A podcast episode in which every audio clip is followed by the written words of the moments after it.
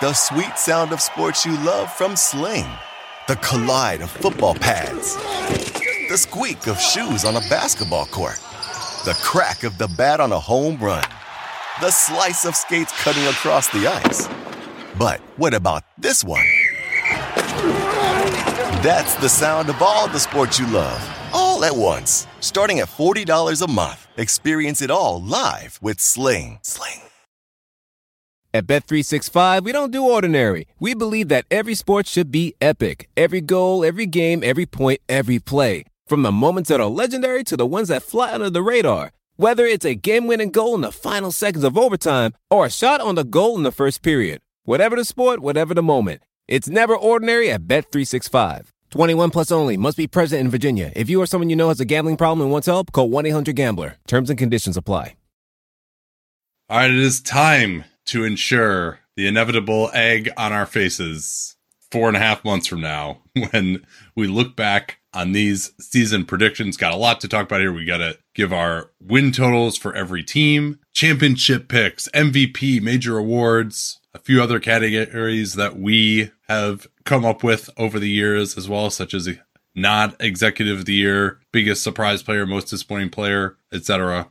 Any just general thoughts on this season uh, as we go in and try to project what's actually going to happen? It feels pretty wide open, which is extremely exciting, both in the regular season and in the playoffs. Like a lot of the teams, this is something you and I have talked about. Something I talked about with Matt Moore at one point too. Where like all of the championship contenders have warts, and some of them we just haven't seen together in this form. So I think the disconnect that we've seen between the regular season and the playoffs is going to continue, but there's real uncertainty in both, which I'm super excited about. Yeah, and you also have this theme where even last year during the regular season, I think by the time we got to the playoffs, this wasn't the case, but during the regular season, we had games that became pretty farcical due to the COVID issue uh, in December and January with a, a bunch of non NBA players and no continuity and major players playing uh, really all players playing fewer games than might have been expected. Uh, so th- that's a big deal. Again we saw that there wasn't a full off season even though there was more of one than there had been the previous year. So everyone's well rested including us. Uh, hopefully you're finding the volume of content to your liking. Uh, i actually got a full night of sleep last night. Uh, my daughter slept through the night so we are ready to rock. And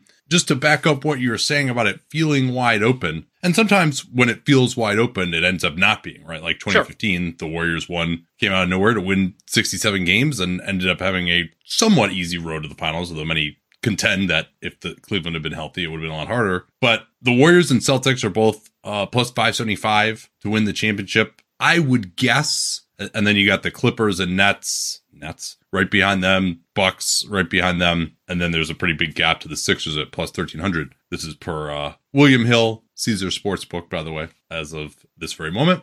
So I haven't gone back and looked at the historical odds, but I'm guessing that it's been a while since we've had the lowest odds to win the championship be that high. You know, basically close to a one in six chance that there hasn't been any kind of a consensus favorite or really even two or three consensus favorites. And you've got really five teams between plus 575 and plus 700 to potentially win the championship. And we- we'll get into that a, a little bit more because I know you did your, your tiers as well, and we, we can talk about that. But let's just begin here with regular season wins. Starting in the West, I made a few changes to my predictions based on injuries or just thinking about it more, how guys looked at in the preseason. I will note those as we go through here. Of course, I did win totals for all these teams when we did our season outlooks pods, which are now all 30 of those are in the books. Ethan Skolnick, by the way, had a fantastic little anecdote about Pat Riley and Jimmy Butler when he first came to the Heat uh, on yesterday's pod. Western Conference, number one seed, Golden State Warriors, 54 wins. That's what I predicted previously. I think they've looked totally fine. Uh, haven't had any major injuries uh, in the preseason. And Danny will jump in here when, if he has any major disagreements with me. I don't. You didn't do specific win totals, right? You just. I did not. I, I just tiers. I just did tiers, and as in everything else that we do, it's would I be surprised if these were in a different order? And I actually, I'll just mention this at the outset. I had six teams in my top tier of the West. Interesting. Is, is that just in terms of regular season wins? Yes. Or Oh, yeah. Entirely. Yeah. Yeah. And again, we'll I, we'll get to uh, how this might change in the playoffs as well. Yes. I have three teams with 53 wins. I'll put them in order of most confidence that they're going to get to that point. Clippers, 53 wins. So I have them as the two seed.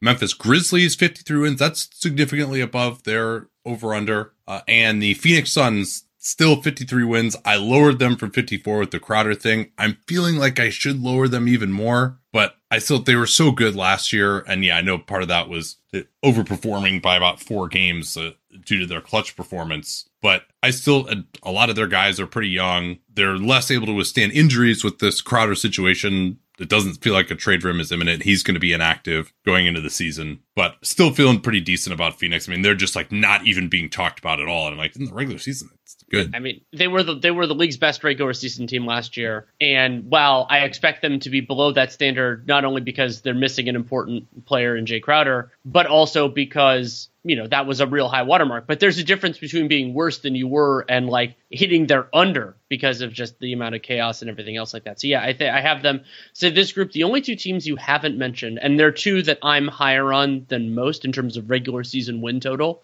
and that's my number four seed, the Denver Nuggets, and my number six seed, the Minnesota Timberwolves. Yeah, so I have Dallas actually as my five seed with 52. I think that was one of our over under disagreements, mostly based on their lack of depth in the backcourt. Um, so I, I'm higher on Dallas than a lot of people. I'm I don't know if I'm lower on Denver than that many people. I think they're over under when we did it was 50 and a half, and I have 50 for them. But I do think that they just even some of the struggles of Murray and the uh, health wise in the preseason, it's just, I think it's going to take some time there. I'm worried about their bench. I think they could be very formidable in the playoffs potentially, or maybe not. We'll see. I think they're one of the more volatile teams this year, and they may take it a little bit easier with Jokic during the regular season as well. So I, I just think that it's going to be a little more chill for them. Maybe the issue though is you mentioned your number six team is, is Minnesota. I have them at seven, 49 wins. And again, this is compacted enough. I mean, I've got one through seven in a five win range. To be clear, I think Minnesota could possibly be the number one seed, right? right. I kind of, and feel, that's why they're yeah. that's why they're in my top tier. Yeah, as as far as just the regular season. Um, yes. So who are you're missing Dallas then from your that top? Yeah, six? I I just think especially with the like they can't run some of the same defensive stuff that they did before. I think it'll take them some time to figure out the ecosystem and they're so star dominant that they that it's you know if Luka misses 10 to 15 games as a lot of I expect almost every key player to do then it's going to be harder for Dallas. They thrived in those minutes actually last year. I think they were plus 5.3 uh, net rating including the glass when Luka was off the floor. Jalen Brunson was an important part of that. He's gone. They didn't really replace him with a player like him. So I'm concerned about that. But, you know, Dallas is the the best Dallas is as good as just about any of these teams. Yeah, and again to reiterate, I think Luka being really good through the entire season will make up for the loss of Brunson, and I think you know getting JaVale McGee, and Christian Wood, you can argue about those additions in the playoffs, but I think those guys are going to provide really efficient offense for them, particularly being set up by Luka in a way that they didn't have last year. And I, I would push back a little bit on their lack of defense versatility. I think they'll actually be better on defense this year than yeah, they they have been. Like they'll have more rim protection with McGee. Uh, I think Wood can be more of a switch guy if they want to, or they can still always go with Kleber at center. Like they they're not prevented from doing that necessarily. It would just have to be Dinwiddie in Brunson's place. Um, then I have a drop off uh, to New Orleans, 44 wins. I'm just too worried about their their defense, and I'm not sure. I'm, I'm not buying that this is a top five offense yet, which is really kind of where they would need to be to get into the high 40s, low 50s. Uh, and then the Lakers, 43 wins. I do think AD, he, you know, he's missed some time with the back issue, but I think he's looked pretty good. I think LeBron's looked pretty good. Uh, they're going to keep pushing throughout the season because, of course, their draft pick is swapped with New Orleans. And then another drop off to the Blazers, 37 wins. I actually lowered their prediction because their preseason defense has looked so bad. And we also got the news for them that Gary Payton II is going to miss the first couple months of the season. We talked about, or no, sorry, first couple weeks of the season at least. Um, and by the way, for those looking for rookie extension analysis, John and I are going to talk about that pretty extensively tomorrow, and we'll get Danny's thoughts later in the week on that. So don't worry, that's coming. Dan also is going to uh, write something about that today, and that'll be in your daily dunks audio version also. Sacramento 35 wins. I yeah. think I was much higher on them than you. Well, you were, except that now I have the Blazers and the Kings in the same tier. Yeah, I'm yeah. mostly because the Blazers have fallen, but the Kings, you know, they've been their offense has been interesting, and Mike Brown has is trying to instill a defensive ethos. We'll see if it actually fits in, but that in some ways that's it's a combination of things. One, I think the Kings are looking better than all the bottom, which I already thought. Like I already had them in a tier bo- above those teams, but also the Blazers looking worse. Like the the the margin between them and then the other thing, as I've watched the Blazers in the preseason, that has really given me pause. This will come up a little bit later.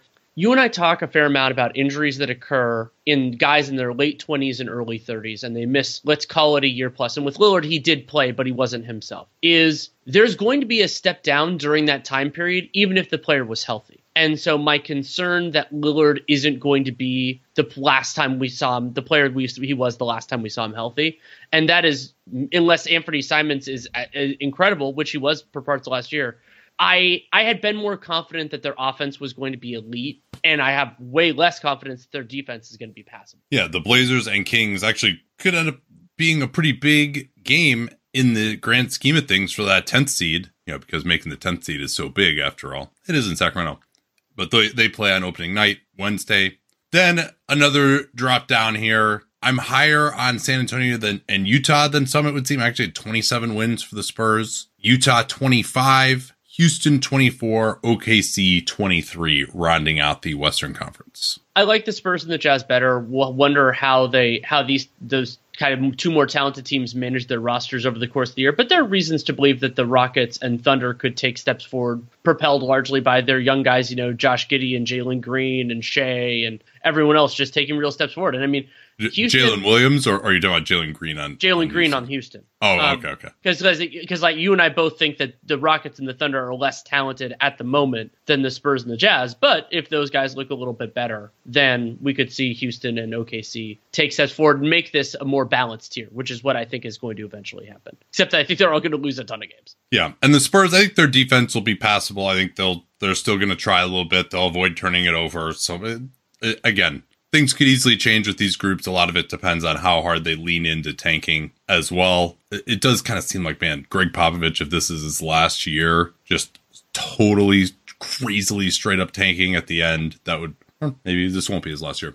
Western Conference. Why don't you start us off here? What's your top group in the West? In the East, it oh, is. Oh, sorry, yes, a, a the Eastern te- Conference. It is a three-team tier with, and again, the order matters a lot less here. The Celtics, the Bucks, and the Sixers. I think that all three of those teams have star-level talent. They have depth now with the Sixers adding House, Tucker, and Melton. And the Celtics, because of Robert Williams' injury, because of the uncertainty with Ime Udoka, I don't think they're going to run and hide necessarily. I'm very concerned about Robert Williams' injury. I'm very concerned about Middleton and Connaughton being out at the same time. But it is important to remember with these that it's a really long season. And so like the Bucks could look a little bit worse for the first month with these guys being out, but there's a lot there's a lot of ground to cover here and I mean it's going to take roughly, you know, 6 months to work through this and everybody's going to deal with injury issues. So I, I have those those three teams and then another group behind that that we'll talk about in a bit. Yeah, so I would say, I mean, just I don't know if I want to go tiers necessarily.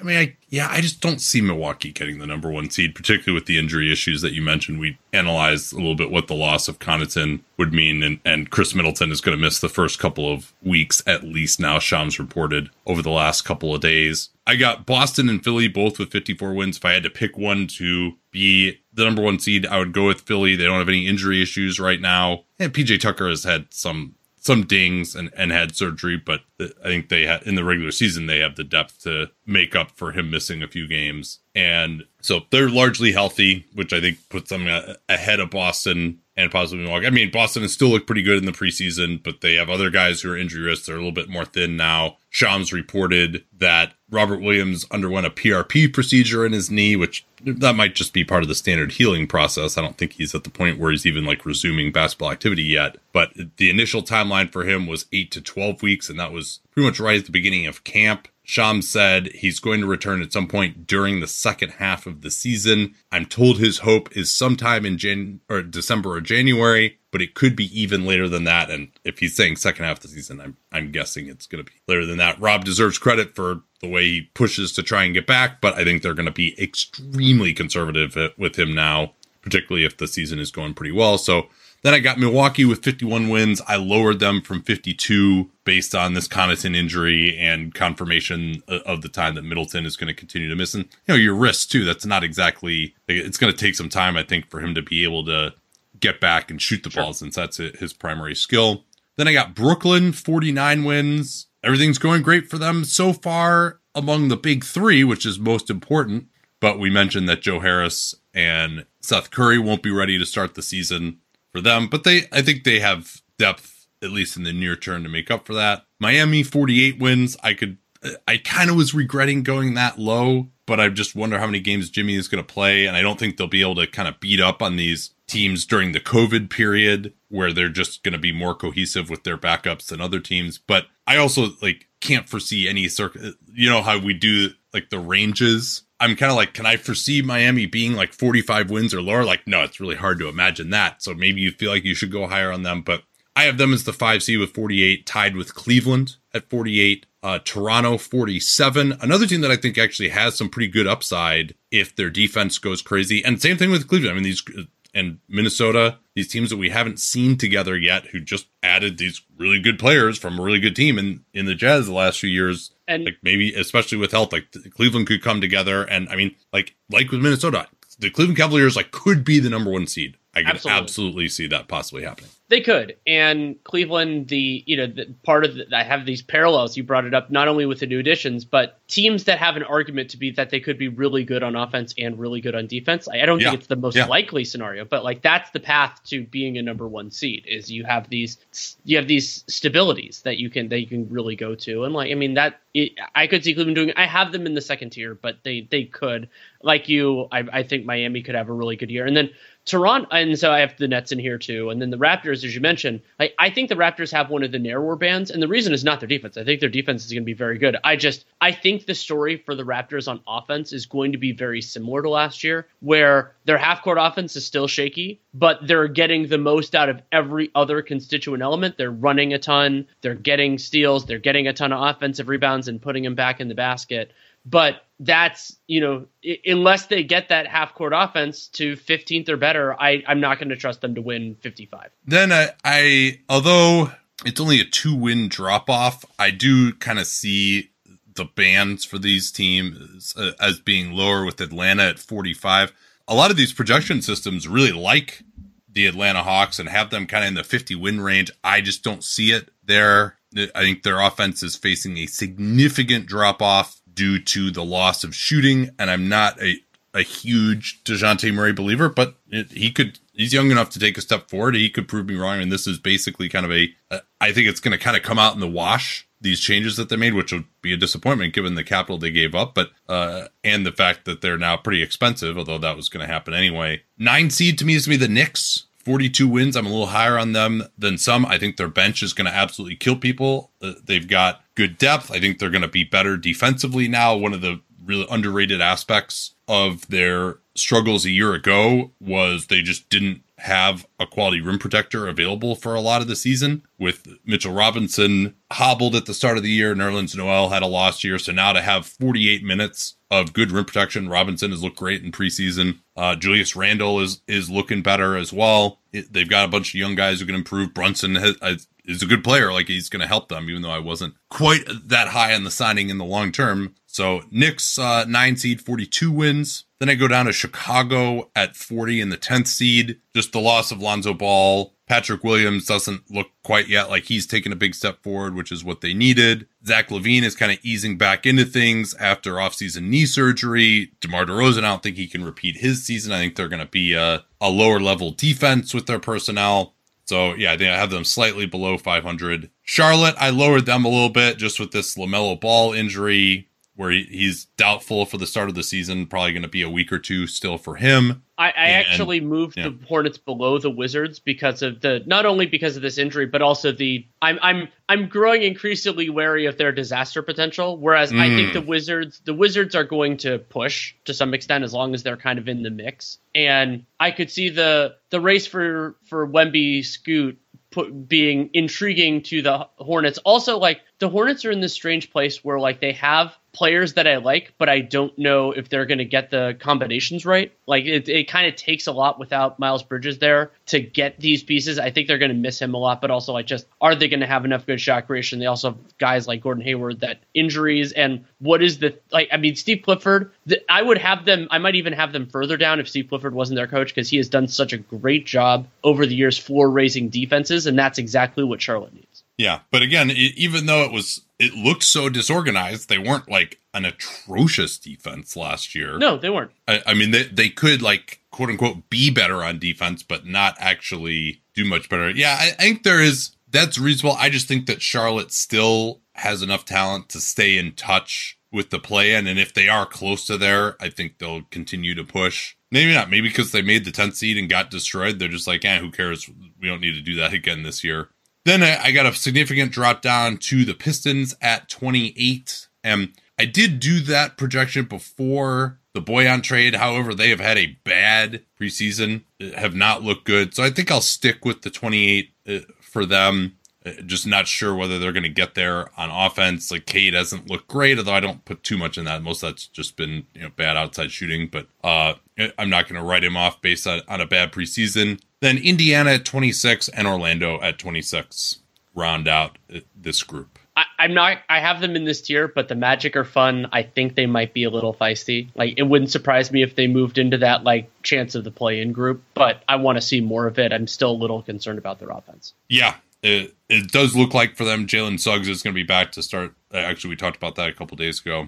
So worth noting here, just in the overall sense, this is a prediction of 1,250 wins for the league. And of course, that will not come true. There's 1,230 wins available in the league. I, I, I think there are a couple of places that I would expect this to come from in the end. One is, of course, these bottom teams, uh, particularly in the East, just going all in on the tank at the end. I'm not sure exactly who those teams are going to be. You know, it just doesn't feel that way for like a Detroit or an Orlando this year, for example. Also, there's going to be a couple of teams that are just going to have a major injury, and that'll just kind of be it, like your Portland and Indiana's last year, where they just win 20 games fewer than expected. And I've kind of decided over the course of this, maybe I shouldn't just stick with this approach because I did not do well in my predictions last year, but that trying to predict what team that is going to be is kind of a fool's errand. Right. And so just go with the way the teams feel. Hey, you might be wrong on one of them. And hey, if you know a team has a, a year like Portland a year ago, that's your 20 win difference right there just for them to go to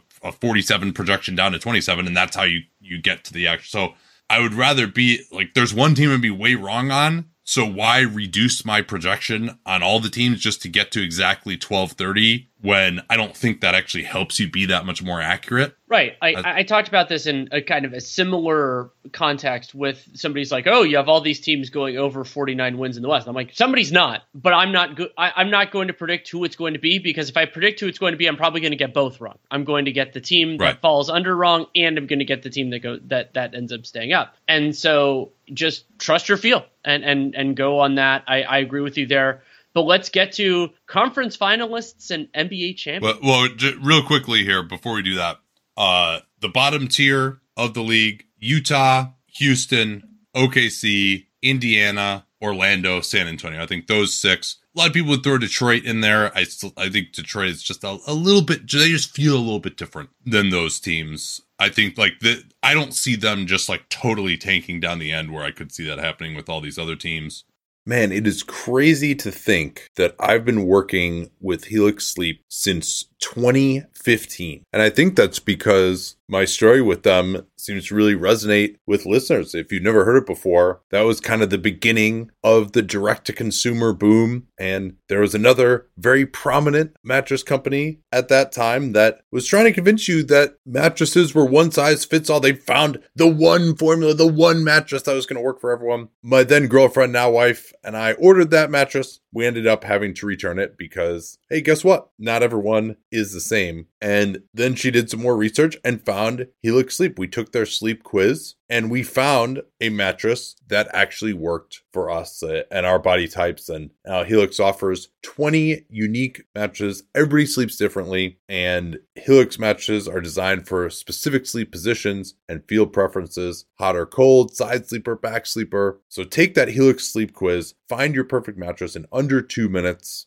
and it's shipped straight to your door free of charge. It's no risk because you really need to sleep on the mattress in your own home. You're like, well, how should I order this if I can't sleep? I'm like, yeah, you're not going to learn anything by going to the mattress store and sleeping on the mattress where do I take my shoes off? Do I leave my shoes on, but then my feet kind of hang off the bed because I don't want to put my shoes on the bed? And is it weird that I'm laying here for more than 30 seconds? You can't tell anything under those circumstances. You might as well just order it, get it sent to your house, get that 100 night trial. They're 10 to 15 year warranty, depending on the model and there's never been a better time to try a Helix Sleep mattress because they are offering 20% off all mattress orders and two free pillows for our listeners at helixsleep.com slash capspace. Easy remember slash capspace. We talk about all the time here on the program. That's helixsleep.com slash capspace. This is their best offer yet. I can attest to that since I've been working with them for nine years. And it won't last long with Helix. Better sleep starts now. Don't forget that slash capspace URL to let them know that you came from us.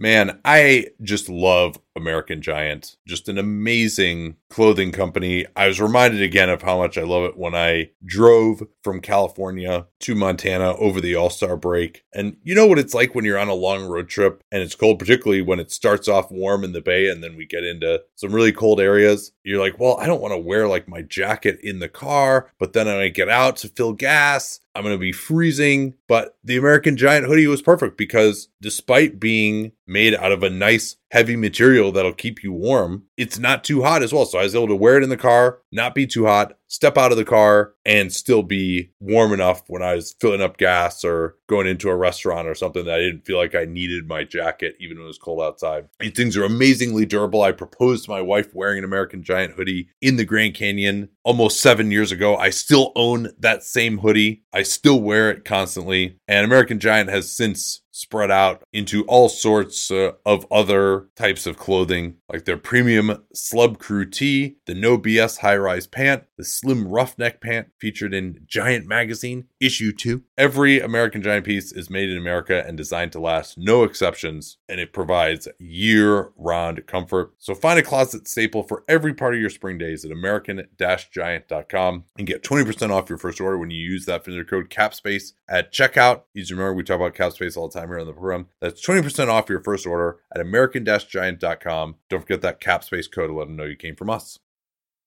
And then the tier of what I would say championship contenders. I have two tiers on that. And if you feel differently on this, let me know. I have a top four, I would say, when we actually get in the playoffs of championship contenders. And that's actually, as it turns out, the same as Vegas does outside of the net. So Golden State, the Clippers, Boston, Milwaukee. Those are my top four championship contenders. Yep. And then I have a second tier where I, this to me encompasses between this first and second tier encompasses all of the teams that I realistically could see winning the championship this year. Memphis, Phoenix, Denver, Philly, Brooklyn, Miami. Yeah, no real argument here. I mean, I'd be tempted with Cleveland and Minnesota, but I'm not quite there yet. I might not even have the Suns in tier two as a playoff team. I am concerned about how like some some of the stuff that came up, but is that is that mostly based on them the last couple of games of the Western Conference fin- or semifinals? Maybe. Yeah, and some might be like, well, hey, you're you said Cleveland or Minnesota could possibly be the number one seed. How can you not see them as a championship contender? I just think that those teams are too playoff inexperienced and also just have some pretty severe flaws personnel wise that could be exploited, particularly on the defensive end when you get into the playoffs. And I could even see one of those teams making the finals, but I can't,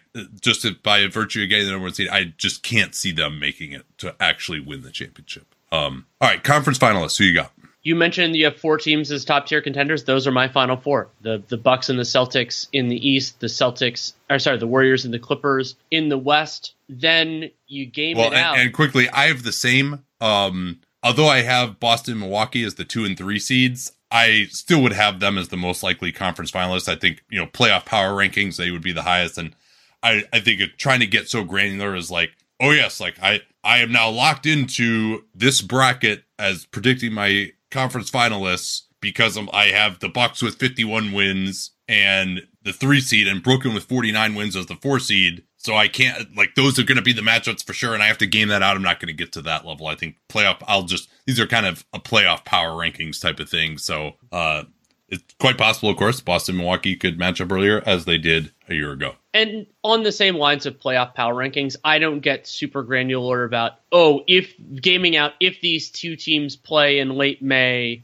who is going to win. I do the last kind of stages on who I think is the most likely champion and conference champion and so on and so forth. Right. And so I think there is a because a they've already been at that level. We don't have the same kind of of uh, injury uncertainty. I think the Warriors are a more likely Western Conference champion than the Clippers. So I am picking them in May. Would I pick them to win the series? I don't know. We'll see when we get there. Hopefully we get that series. I would love to see it. Oh God, I hope we get that series and it's in the the East is trickier because I think the Celtics, as I project them out in May, are the best team, but I'm not ready to pick against Giannis in the Eastern Conference Playoff Series yet. I'm I'm just not, and I know the Bucks are flawed, and I have all these I have all these things. I'm not willing to do it, so I'm just picking the Bucks to win these. Yeah, all right, we are in disagreement there. I got Boston and Golden State in the finals, and I'm going to go with the Golden State Warriors repeat as champions again with the caveat that I those odds that I mentioned at the beginning of about a one in six chance, those seem about right to me for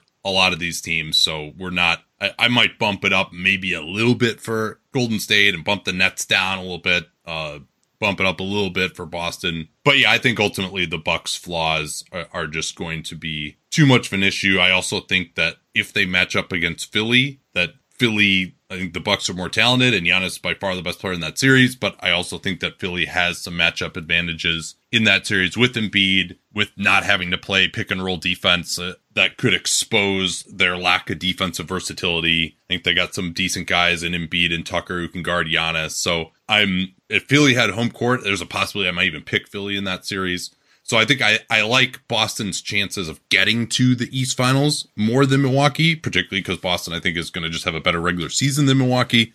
So I think that's part of why I would end up picking Boston to make it as well as I'm I'm less sanguine about the Bucks' chances to even make it to the conference finals. Sure, I think that's fair. And are you ready to transition into awards? Yeah, let's do it. MVP. I, uh, wait, I'll I want to put a couple of things out there in terms of my thought process here, especially because sure, sure. they are they are different than how some other people do their preseason award stuff. So number 1, I believe both of us do this. It is based on who we predict to deserve it. We are not projecting voting behavior here. We are not saying, "Oh, well, we think Jokic is going to be the best player in the league, but he's not going to win 3 MVPs in a row, so we're not going to pick him." That's not the way this works. Same thing because it's too like it's too exhausting mentally to kind of get get into that. Also, generally speaking, voters have picked deserving players for various different and coaches for various different awards.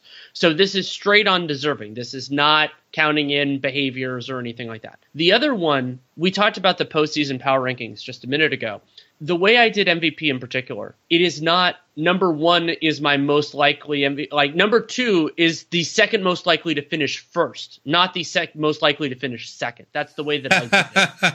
Um, okay, that's because fair. there that's there fair. are certain circumstances where that is where that really matters. You know, so it's like right. so it's the idea of you know like okay, ev- everybody's going to need a great season to get there. Whose kind of great season do I think does it? And the likelihood matters. Like that'll tie in with one person who's going to be lower on my list than almost everybody else's. But that's how I do it. So I'll let you go first. Who is your most likely MVP? Yeah, and again, I will echo what you said. This is who I think is going to deserve it. I think that has come closer to the consensus has kind of come closer to the way that we do it over the years. It's been a little bit less narrative driven and, and past, less like you have to be on the top two teams or something, which is great. Yeah. Uh, Luka Doncic is my pick for MVP. I think it, if you just look at what he did from January to the end of the season a year ago, he would have been right there. I think from a narrative perspective, if we're talking about who will get MVP, I think the Dallas is going to overperform relative to some of these other teams. But I think he's just going to be awesome. And while I don't think that the my kind of more perimeter bias versus big man bias that doesn't apply as much in the regular season, it does a little bit to me. Uh, number two, well, here, why don't you just you can give your number one actually as well. My number one is Giannis Antetokounmpo. I think that he is the best regular season player in the league, the only elite candidate who provides significant value on offense and defense. And I'm I'm going to go that way. He might not play enough games. It's hard to know with any of these gentlemen, but I'm going to have Giannis as as the most likely deserving candidate. Though I think you know Luka is of course firmly in this mix for me too. Yeah, I had Giannis third. A lot of it based on the playing time issue. I think he's going to continue to slow down on defense in the regular season in particular, although he was unbelievable for large swaths of that Celtic series on defense. So uh, I think just the minutes, the games, and just a general kind of slowing down. I mean, I know he plays really hard, but maybe he just won't. The, the Bucks will be so bad around him that he won't be able to be his incredible self. He'll just have too many holes to plug. Um, so I, I have him third. I have Jokic second. I'm just, I mean, the guy's like an absolute machine. Hopefully, this wrist injury isn't anything serious, and he may throttle back a little bit, but I mean, he's been the most valuable player to me and the voters as well. I don't think he's going to win it due to the narrative fatigue, but this is one of those things where it's like, hey, like, why is he going to be worse this year? I don't really understand why he would be. So he's going to be right up in there for me as well. Uh, Giannis third. I think the Warriors are going to have a good season. Then Steph Curry fourth. I think he's going to shoot the ball better than he did. And we've always been generally higher on Steph's value. I mean, I think that's another one where, particularly if Jordan Poole is playing really well, maybe they'll just get him more rest, and that could be a problem. Uh, and then fifth, I have Joel Embiid. I have Embiid fifth as well, and the big reason why is games played because Embiid's highest career games played was last year, and I think high 60s is the absolute minimum for a player to be seriously considered as deserving. Just because somebody's going to have a great year and somebody's going to play a lot, and so Embiid, if he, I would love for him to have 72, 75, 78 games played, but as a practical consideration, I'm not going to assume that last year's career high is the new standard. So I would he might end up being my permanent MVP, but to win the the whole the whole damn thing, I'm going to have him below the other four. Yeah. So here are the odds. Uh, I want to do a Watfo on this. I think this is interesting. I kind of I kind of like the, this format. We did this a, a, little bit with the West when we did the Watfo about what are the odds that one of those bottom four teams is not in the bottom four or projected bottom four teams. Here are the odds for MVP: Luka plus three ninety, Giannis plus five seventy five, Embiid plus six fifty. Then you have a big drop down to Tatum plus thousand, KD plus 1100. What do you think the chances are that the actual MVP, we're talking about who will get the MVP now, the actual MVP is not one of those five people? So that in, that group includes Jokic and Curry, correct? Yes, Jokic and Curry are not in there. Um,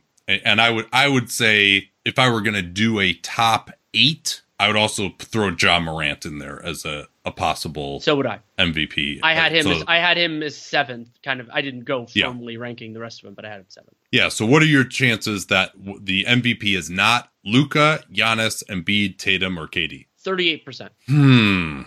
Yeah, I had thirty in my mind. That's what that's what I'll I'll stick with. Obviously, I'm not going to change it now that I heard what yours is. But uh, yeah, and I, I mean there there could be. I'm just trying to think of if there's now. Uh, how about outside of that top eight, and that's we don't have to do that as an official Watfo, but of just someone we weren't even remotely thinking of, who would be like number nine for you? Did you mention Booker? Booker was not mentioned. Yeah, it might be him. Yeah, this is who will get it, obviously. I mean, and the other one, like if the projections are if the projections are right and we're wrong, Trae Young. Yeah, Kawhi and LeBron are possibilities too. Sure. Um, I would say like but just again, Kawhi. I mean, he could play at an MVP level, right? Like it's just the games and the minutes. And hey, if the Lakers get to 50 games, they'll probably be a, some. I think actually, in terms of winning it, if the Warriors are really good, there might be kind of like a lifetime achievement thought for Steph. Same thing with LeBron. If the Lakers make it to 50 wins, and hey, if they they could easily do that too, and get into that top four in the West if they make a deal with Westbrook and give up the two first round picks. Woj said they're expected to re-engage on that shortly once the all of the roster shuffling is uh, done, which it now is. Nate, who is the who? So it's Luka, Giannis, Embiid, someone or KD. Those are the top five in MVP odds. Uh, Tatum is the other one. Tatum, thank you. I'm writing in the Watfo right now. That's good. You're a much better multitasker than I am. If I start writing something, that I'm just not listening to anything. I, one other player I'll mention, I, I, know John Hollinger talked about him in the in the preview pod he did with Zach Lowe, is Jimmy Butler. I think Jimmy Butler that it's not a priority for him to ring, win regular season MVP, uh, I, and I'd love to see it happen. I just don't. I don't think that's going to be his signature this year is winning regular season MVP. All right, coach of the year now, and my rubric for, for this is which coach added the most value towards winning regular season basketball games this season. And this, for me at least, in my personal criteria, is not, hey, who exceeded expectations the most? Right. So like like for a guy like Mike Budenholzer, the the Bucks are I think are not gonna be that good during the regular season this year. So I he, I don't have him really as a serious candidate. But for guys like Mike Budenholzer, Quin Snyder who's with the Jazz, Erik Spoelstra, I mean, the Heat could be right at expectations, but those expectations include them having an awesome coach. So I'm not to be, and I think Miami has a decent chance of exceeding that 48 wins that I project for them too if they stay healthy. So, uh, or if they make a, a deal to improve their four position, or if their next round of guys like Jamal Cain or Haywood Highsmith or whoever come out of the woodwork. Um, so yeah, I'm just this is kind of like I default a lot more towards who I think is the best coach in the NBA versus just oh hey your team exceeded expectations by 15 wins. Right. It, it's similar for me. So I had Spoelstra one, Nick Nurse two, and Taylor Jenkins three. Each one of those coaches has some real stuff to figure out within their rotation. I think all three of them are damn good coaches. And the you know like and Jenkins, I mean, I this didn't come in too much. I actually picked Memphis to have the most wins in the regular season in the West. So I could see him. Ooh. You know, if that ends up happening, that would be that. I, I think he might yeah. actually win it. Yeah, and I, have got Spoelstra one as well. I actually have Steve Kerr number two. I just think he's a really really good coach. I thought he proved that quite a bit. It, to me, he's not getting nearly enough credit, honestly, sure. for the Warriors championship a year ago. And I thought when they had guys healthy, it, he was able to mix and match and find the combinations pretty well. I'm pretty high on the Warriors this year. So, uh, and then Jenkins would be my number three. Other potential candidates, Paris the Thought Danny, Jason Kidd. Sure. If I'm predicting the Mavericks to overperform a little bit, you know, Chris Finch is another one where I think he's a really good coach. I've said it's a possibility the Wolves get the number one seed. If so, I'm would have to take his candidacy very seriously. Um, and then Nurse, men- obviously, I, as well. I want to mention Ty Lue for sure. Also, like I think Ty Lue's a great coach. Yeah. I, I wonder what he's good. He's going to have a weird deck to play this year, but I think he's a damn good coach. So I want to mention him. Yeah, I think their defensive performance last year is indicative of that. I, I think he's a little bit overrated at this point in time. Like he wouldn't be in my top like three coaches in the league, maybe more like top five. But I, I think again, the Clippers are just they're going to have a weird regular season. Um, uh, also, I did think it was interesting. I think it was the GM survey that said who is the best at making playoff adjustments, and Ty Lue was ranked number one with that. I was like, well, he's the best at making adjustments because his initial strategy often is pretty bad. his team goes down 0-2. So yeah, yeah, he makes he makes adjustments because know, sometimes if you have a good initial strategy, you don't need to adjust as much. Ah, the sweet sound of sports you love from Sling. The collide of football pads. The squeak of shoes on a basketball court. The crack of the bat on a home run. The slice of skates cutting across the ice. But what about this one? That's the sound of all the sports you love all at once. Starting at $40 a month. Experience it all live with Sling. Sling. Anyone who's seen our YouTube videos knows that I don't wear formal stuff all the time. So when it's time to dress up rather than dress down, I highly recommend Indochino. They were the official outfitter of my wedding. I got my tux from there. All my groomsmen got their sport jackets from there as well. I felt really good about having them be the outfitter of my wedding because all my groomsmen were going to get stuff that they could continue to wear that fit them perfectly. Because when you go somewhere else, you're not going to get something that's made for you. So why not measure yourself in 10 minutes or visit a showroom rather than feeling like you're wearing somebody else's suit that they tried and failed to tailor for you. And not only does Indochino have the suits that made them famous, but now they've got everything blazers, pants, women's wear, outerwear, designed and made for you. Hundreds of high quality fabrics to choose from European wools, linen, cottons, tons of colors, tons of patterns. You can customize things like the lapel, the vents, the pockets, and you'll get a piece that is personalized for you in fit and style. Level up your game with Indochino. Go to Indochino.com. Use the code CAPSPACE. Use the CAPSPACE we talk all the time here on the program to get 10% off any purchase of $399 or more. That's 10% off at Indochino, I-N-D-O-C-H-I-N-O, Indochino.com. And don't forget that CAPSPACE code to let them know that you came from us. Okay, here's one that we always is always interesting. I didn't think there was an obvious candidate here. Who will be the first coach to be fired? Is there anyone that really you you feel like shoots up to the top of this list for you? No, there isn't. And it's always a challenge because you're in some ways picking a team to underperform their expectations as well as oftentimes our own. They're not usually that far in alignment.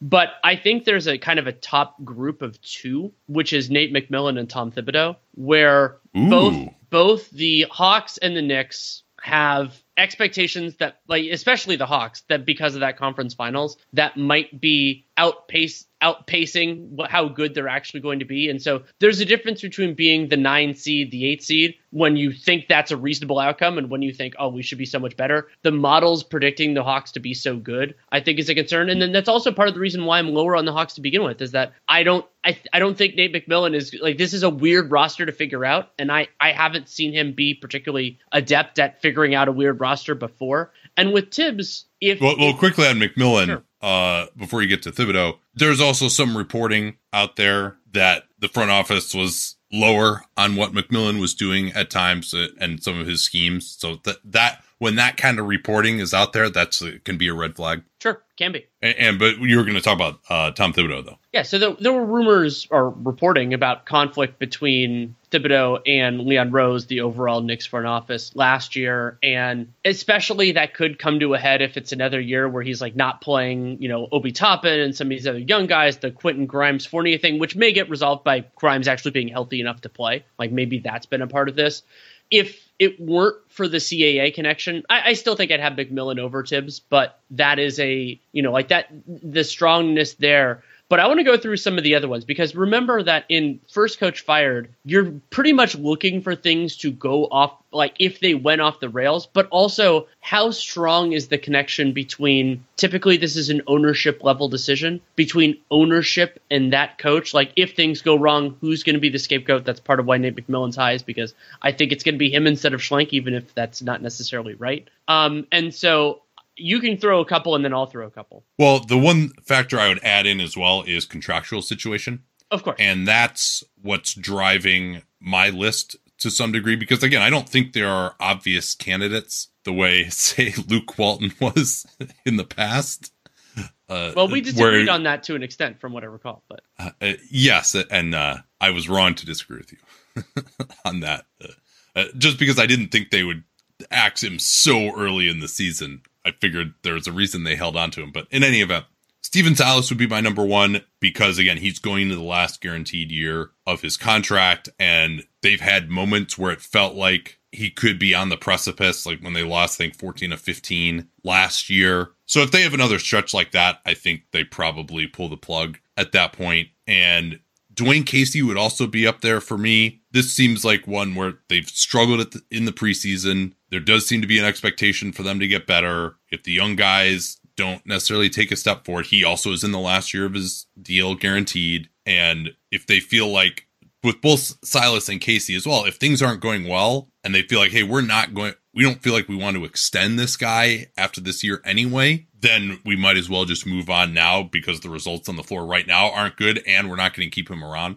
So I think those factors are why I have those two guys as the top two. Not even that I necessarily, well, I think Casey, I, I kind of like the job that he's done. Silas doesn't have much of an argument at this point. I talked about that with, with Kelly Iko that he needs to make an affirmative argument this year to keep his job. yeah, and, and what I like about Casey is there's also a possibility maybe it wouldn't technically be a firing, though you and I would count it because it's really coach is no longer coach is the way we want to think about this. Where they're going to lose a lot of games, he knows that it's not going to be him after that year, and so they like agree to part ways in in some way so that he doesn't have all those losses on his resume and gets to be out yeah, there and yeah, and, and that the organizational priorities can be fulfilled. Exactly. So we could see a possibility like that. I want to mention my because I have both of them on my list, but and Silas is my three specifically. The two next ones are juicier than the others, and that's because they're teams with high expectations. And one of them is Steve Nash. Obviously, Steve Yeah. Nash already already the subject of some demands during the offseason, of course. And then I know that it seems like there's been a lot of public stuff. You and I both think that this team is going to be very good. I think there's a possibility it's Doc Rivers.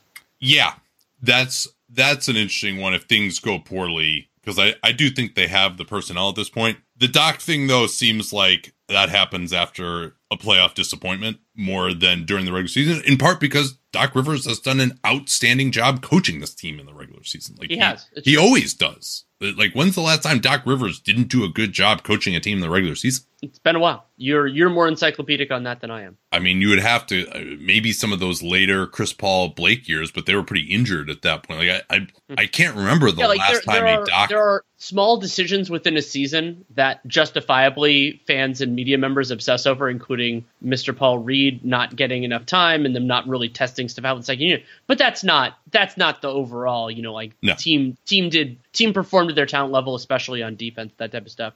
The last, yeah. and I think he got a five year deal, so this is only year three. They would have yeah. to eat likely two two guaranteed years on that. Well, and the other challenge with Philly is it would have to be presumably you have someone else in waiting, and so maybe that's Mike D'Antoni. like you, know, the he's still around. You can continue Rockets East. I want to mention two others though, um, Billy Donovan and Chauncey Billups. Billups because I think the I think the Blazers could have a really rough year. It would be early on in the process, so that's why he's low on my list, but on there. Right. And with Billy Donovan, there's the question: if the Bulls don't live up to expectations, who gets the blame? I think it's going to be Donovan over Arturas. That's my instinct. So it could be that he ends up getting getting the scapegoat in the fire. I don't think he's done a bad job with them, and I the Bulls love to make excuses for injuries too. I and I think that they made this big contractual commitment to him. This is again only year three. I think he had a five year deal as well. So I would be very surprised there just from like a money contractual thing. And I, I like they view him as a top level coach, and he did a really good job last year too. So I that would really surprise me.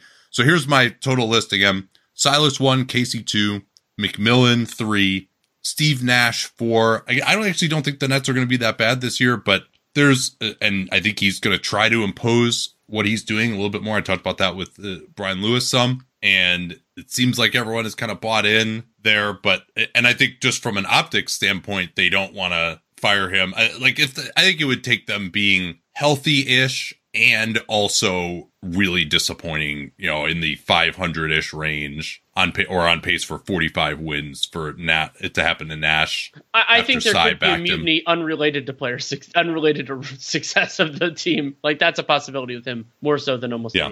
And then I will put uh, Thibodeau fifth just because there were some rumors about a disconnect last year. It's just my biggest thing is I don't think the Knicks are going to be bad enough to where they would do that. Fair enough. Defensive player of the year. Lots of worthy cons- considerations here. I don't think Jaren Jackson's going to play enough. He would have been, you know, he would have been on. I think. Uh, well, he actually. Maybe he will. Taylor Jenkins said he is hoping to start getting him doing five on five in the next couple of weeks. So yeah. I think I think we could see him within towards the end of the first month of the season. Right. But and that would and that would be enough time. But I think they're going to be extremely yeah. judicious with his in season rest as well, even after. Well, and also, uh, I mean, again, this is not how we do things, but when you're talking about the actual award winner, the it's just you can't get a narrative if you miss the first month of the season. Like, like that's where a lot of this shit is established. It's like you, you got to be I, really I, awesome at either the beginning of the season or the end of the season. Well, and if I mean, I think it's a possibility. Um, the other kind of more on the distant side of it, but just players I really like, they could have it. Um, I don't think the Pacers defense is going to be good, but if it is, Miles Turner is going to be the reason. So maybe yep. there's an outside yep. shot there.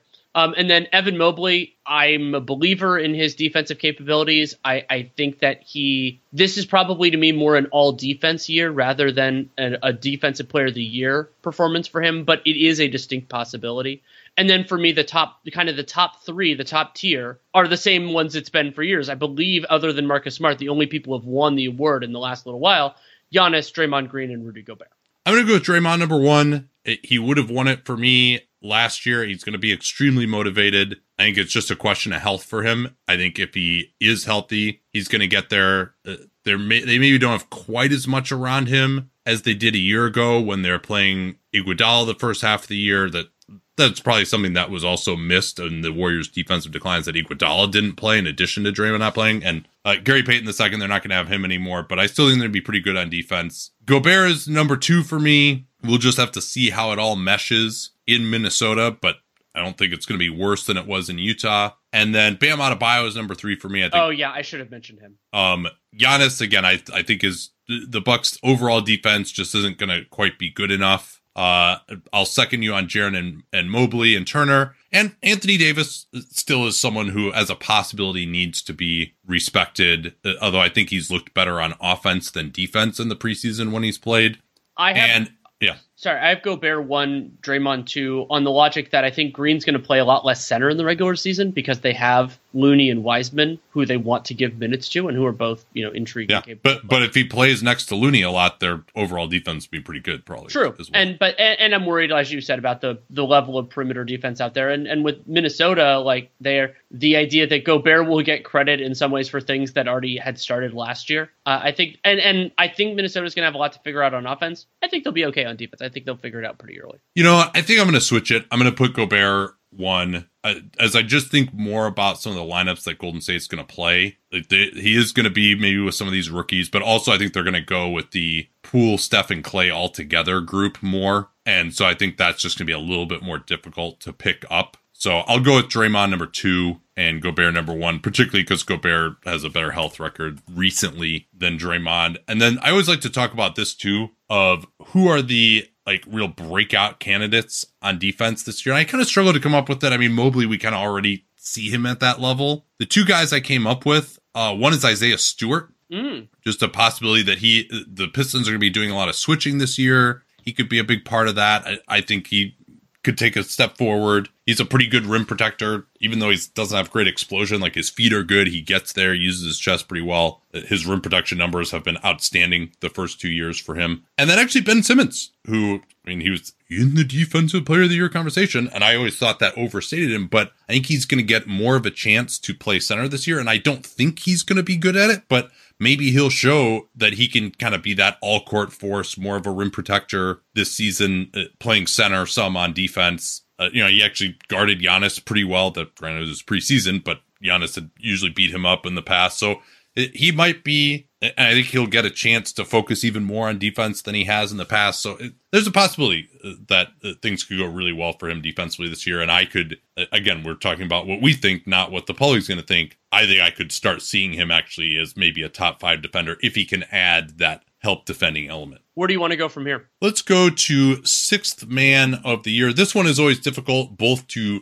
evaluate the award and maybe even more so to predict because you're not dealing at the extremes of the NBA. And there's just so many players who, who count as well, right? You're trying to decide between the 50th and the 51st best player in the NBA, or maybe even lower than that. And the, you're just really splitting hairs at that point. However, I would say this is probably the most confident I've felt about a possible six man, and that's Jordan Poole. He's going to have an opportunity, and I mean, we'll see how much he plays with Stephen Curry to get those.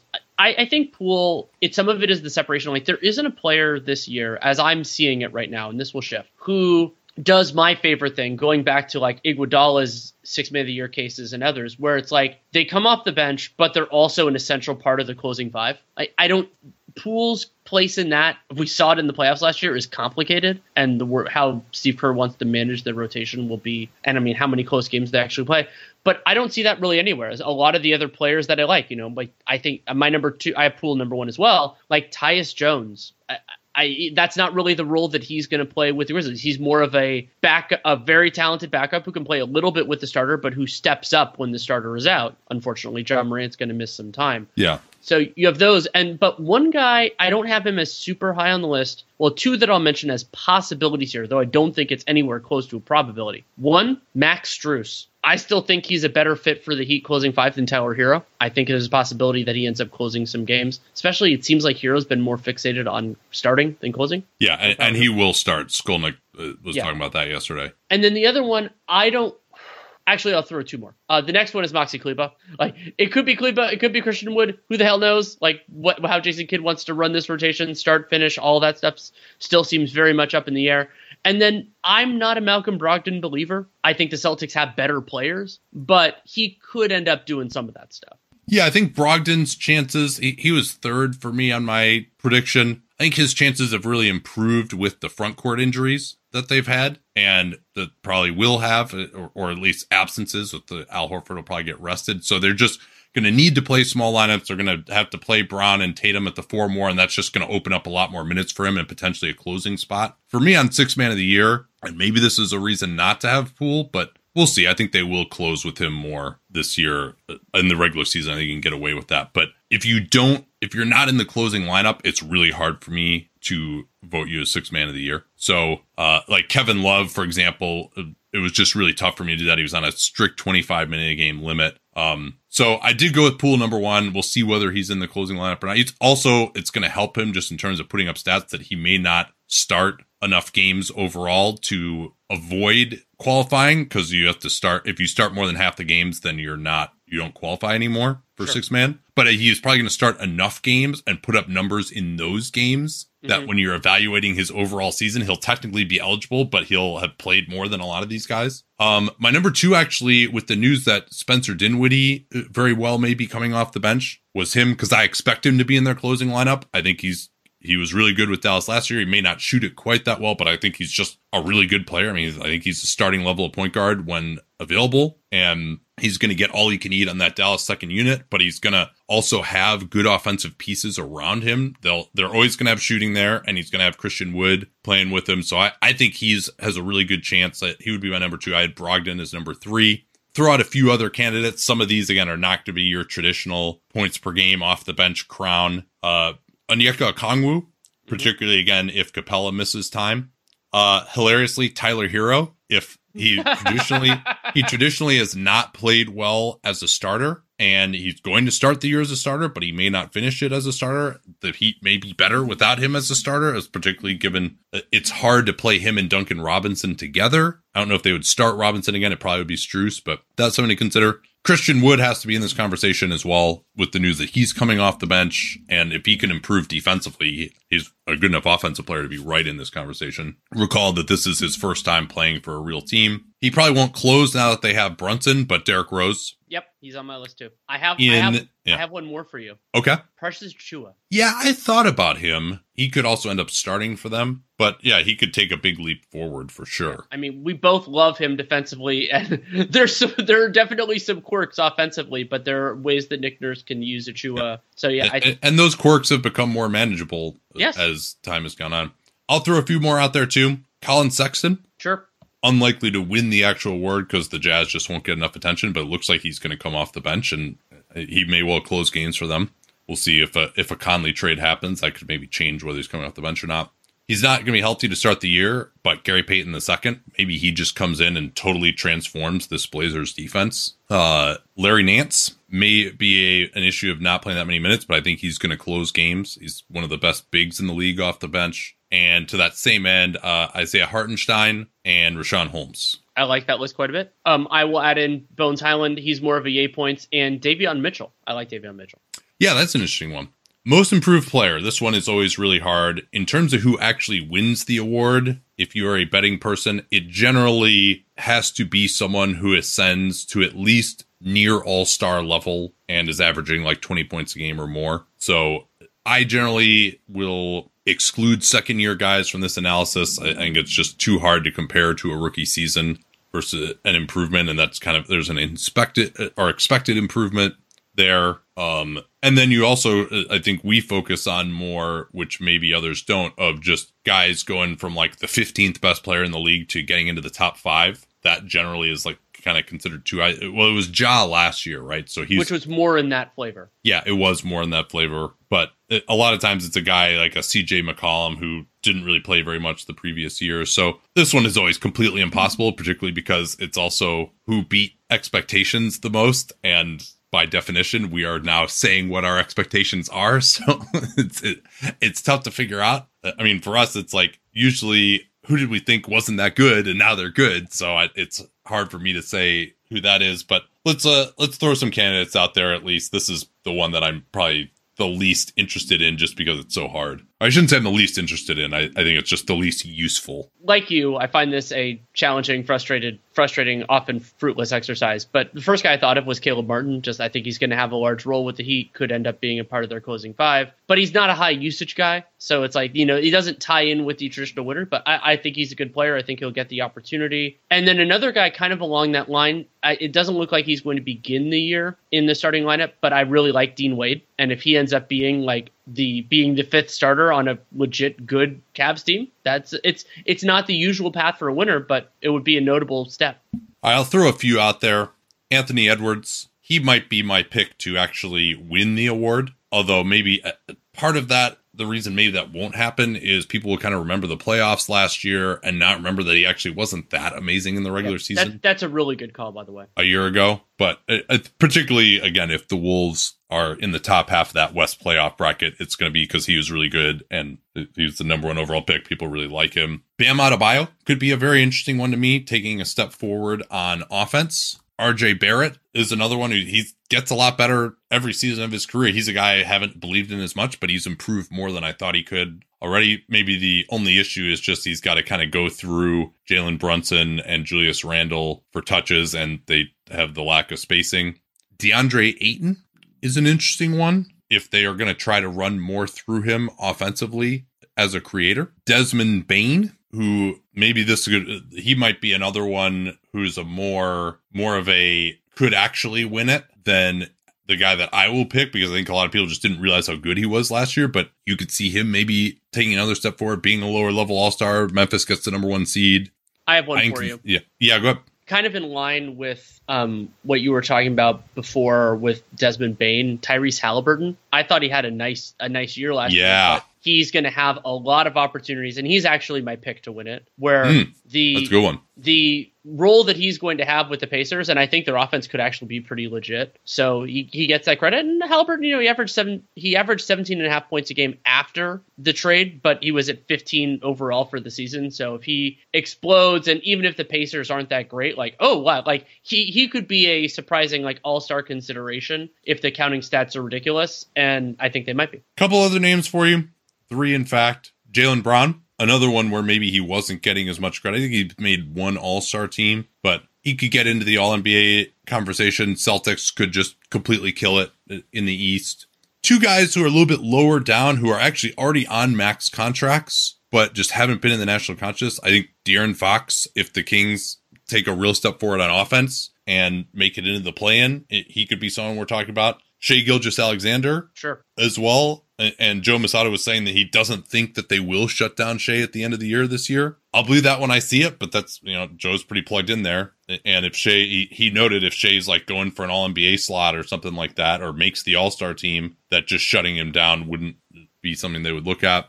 And I think that's about all I can come up with here. Some people have been throwing out Jordan Poole there as well. Tyler Herro actually could be another one if he's starting. So like cause, and, and the other thing is like there are there are a lot of lower usage guys that I think are going to get bigger opportunities, but that's not usually the path towards actually like winning this award. So like Jaden yeah. McDaniels, like I think he's going to have a much larger role with the Wolves this year than he had before. Maybe Trey Trey, Mur- but also Trey Murphy's a second year player. Um, but generally speaking, that's not the path to most improved. Hilariously, this guy I think has already won it, but Brandon Ingram. Mm-hmm. So all right, I guess I got to give you a top three here.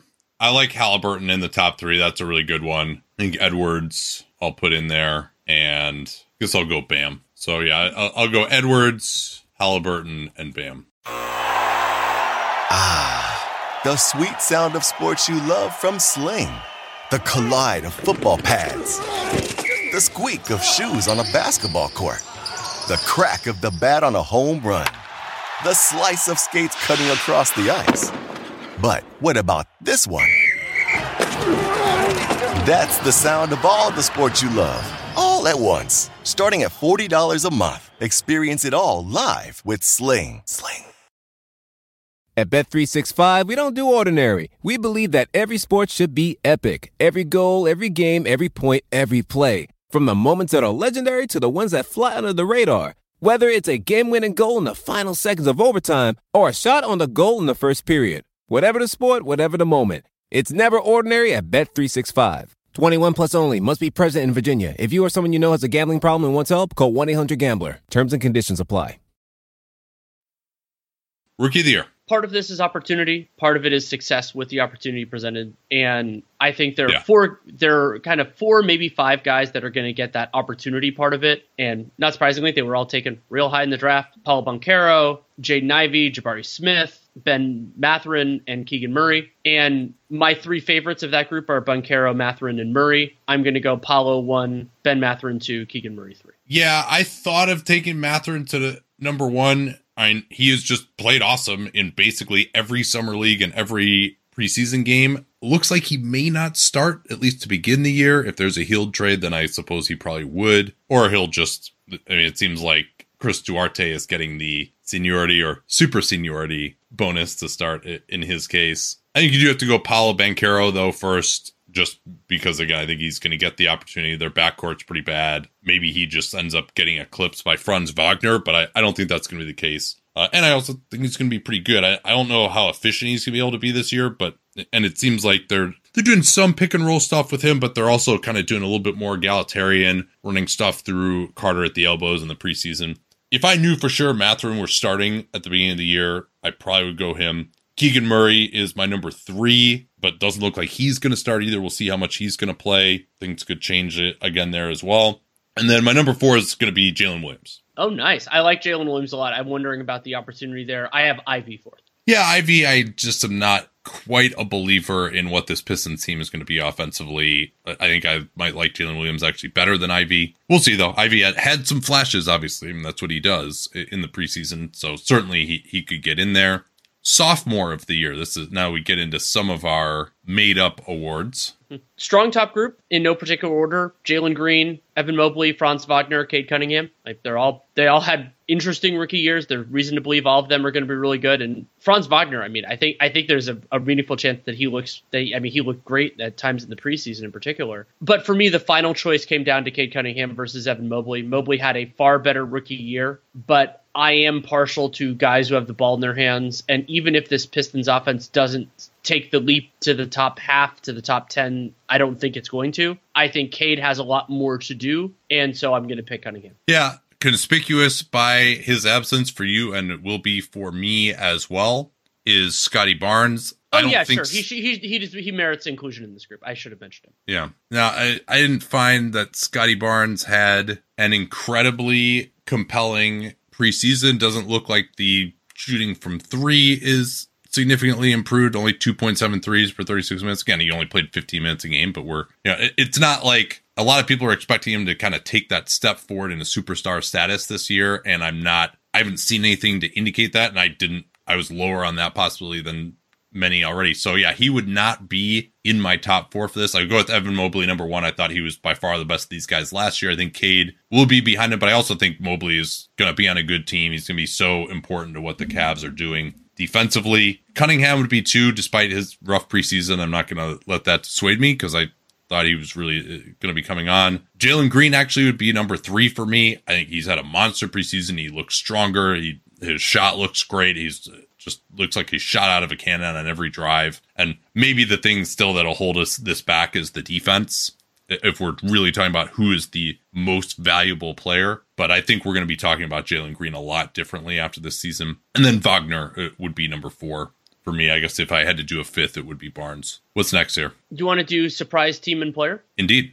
surprise team is always hard because we're already we've already made all these predictions and so i do a mix of surprising me and also surprising the general populace and i ended up going with the team that i'm higher on than almost everybody and that's the Cavs. the Cavs finished last year 13th in net rating so they did have this stretch where they were like one of the best teams in the eastern conference but i don't think that hit as hard and they didn't even make the playoffs so for Cleveland to potentially be in the like in the mix for the best records in the conference, that's a that's a meaningful step forward. And so I'm going with them over teams like the Wolves and the Pelicans and in a weird way the Brooklyn Nets. No, I, I think that's right. And again, uh, for biggest surprise team, we're kind of just talking about possibilities here. I think just in terms of seeding, I might go with the Mavs. I think they have a pretty good chance of being a much higher seed than many people think. I think most people have them kind of in that play in mix. I have them being very close to a top four seed. is the Knicks being over 500? Is that a surprise? I, I you know, I didn't have any as for my predictions. I didn't have any of these teams more than maybe three or four games above their over under. I am picking Philly to be the number one seed. And again, Hollinger picked them to win the championship. Uh, he and I will talk about that tomorrow, surely. Um, but yeah, I mean, if I think the one team that I'm not predicting this will happen, but has the greatest percentage chance of being a massive surprise, I do think it's probably Cleveland. Um, I'll also note I think Indy and San Antonio will be a little more respectable than people think.